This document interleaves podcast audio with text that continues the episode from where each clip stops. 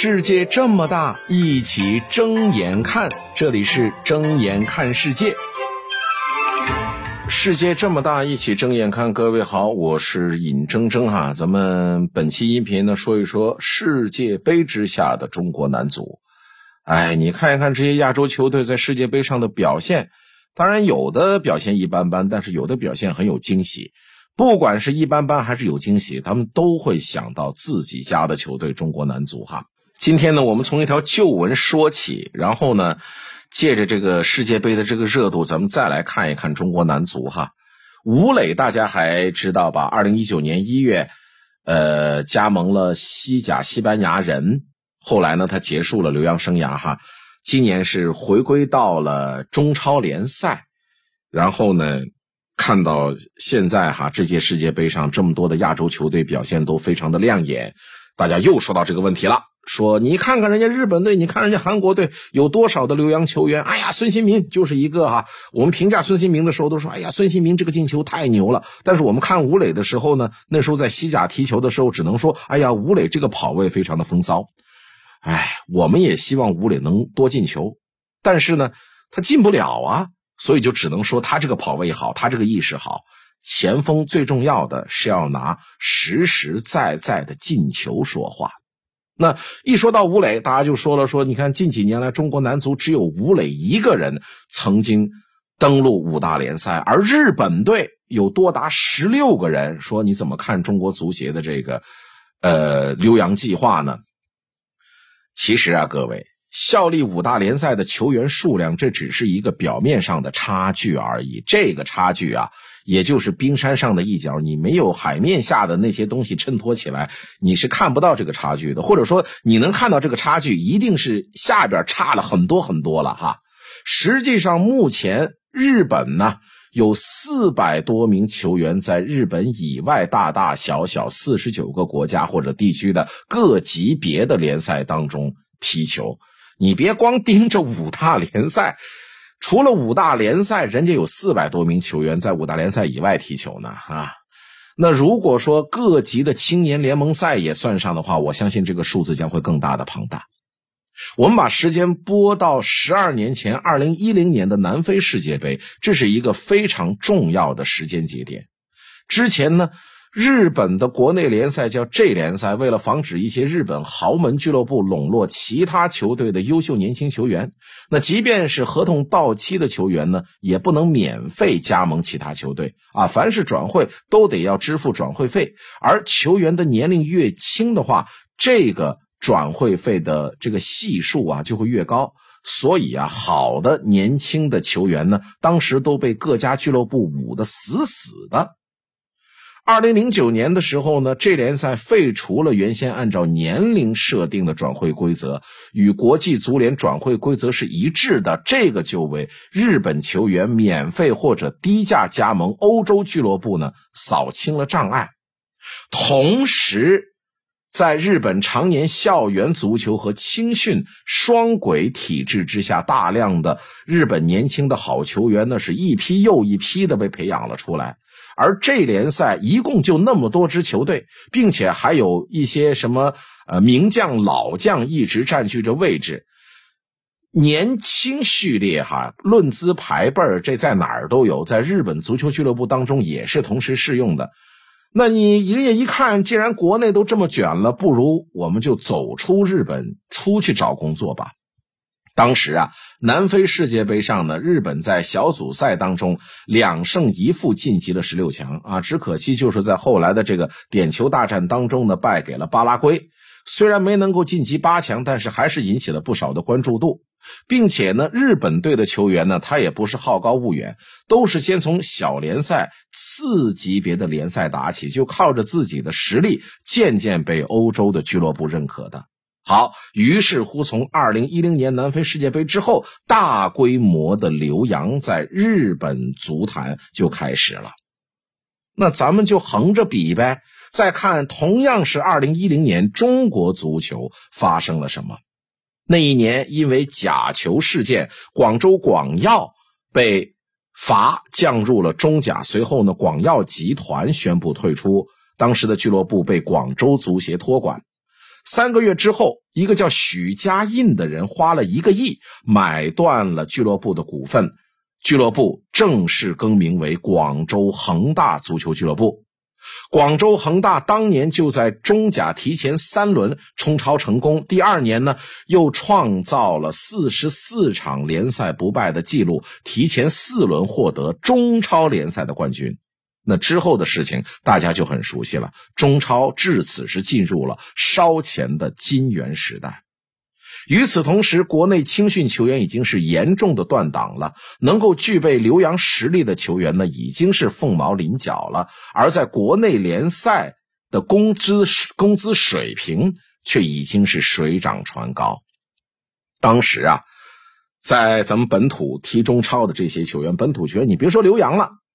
中超俱乐部之间抢一个国内球员，夸张到什么程度呢？给各位列举一个转会费，大家就知道了。咱们来看一看中国球员转会费的排名。第一，这个人叫张成栋，一点五个亿从北京国安转会到了河北华夏幸福。第二，艾克森，一点三个亿从广州恒大转会到了上海上港。第三，赵宇豪，一点三个亿。杭州绿城转会到了河北华夏幸福，王永博，山东鲁能转到了天津权健，一个亿；还有崔民，延边富德转会到了深圳佳兆业，八千万；阿兰，瓦尔呃萨尔茨堡转会到了广州恒大，八千万；还有赵明剑，山东鲁能转会到了河北华夏幸福，八千万；还有金阳阳。广州富力转会到了河北华夏幸福，七千八百万；人行江苏苏宁转会到了河北华夏幸福，七千八百万；张文钊排第十，山山东鲁能转会到了广州恒大，转会费七千五百万。各位，我相信这里边很多名字可能大家都没有听过哈，什么金阳洋啊、崔民呐、这张文钊啊，可能你不是资深的中超球迷，你都没听过，他们怎么就值这么贵呢？我只能告诉你，当时的环境它就是这样。国内的好球员就这么点儿，中超俱乐部不愿放人，那抢着要。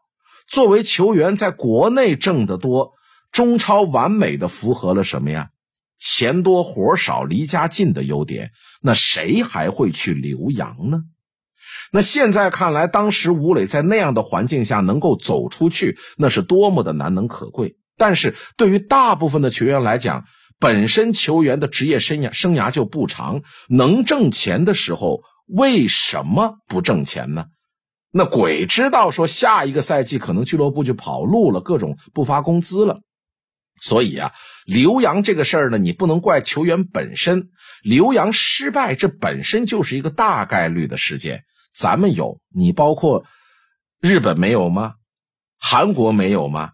你人家看到的只是金字塔尖上的球员，实际上啊，到国外踢没踢出来的球员那是一大把的。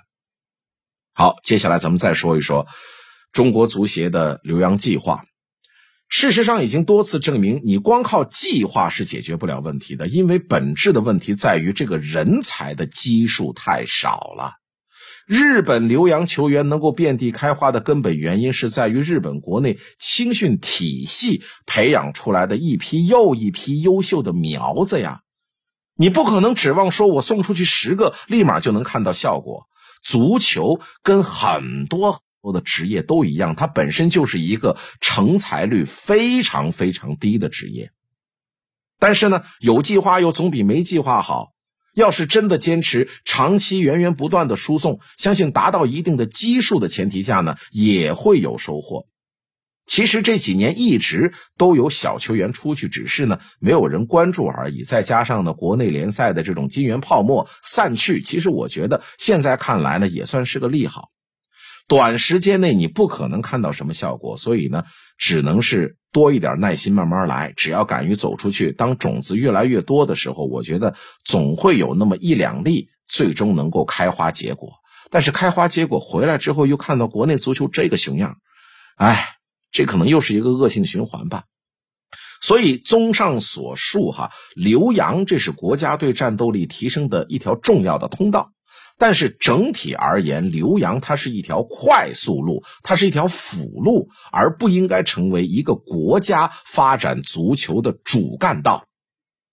日本球队留洋球员的这个日本足球啊，不是球队，日本足球留洋球员的数字向来都让我们羡慕。其实除了日本，我告诉各位，韩国、伊朗等等的亚洲球队都是这样。甚至对于一些南美球队、非洲球队的考量，近年来呢，都将其在欧洲五大联赛效力的球员数量、转会身价等等都是这样，作为一支球队实力的参呃考评的一个。呃，参考的指数，这些参数设立没有问题。然而，留洋球员能够如此之多啊，咱们就以日本为例，这一届世界杯的国脚当中，啊，日本队的国脚当中效力欧洲的就达到了十六人。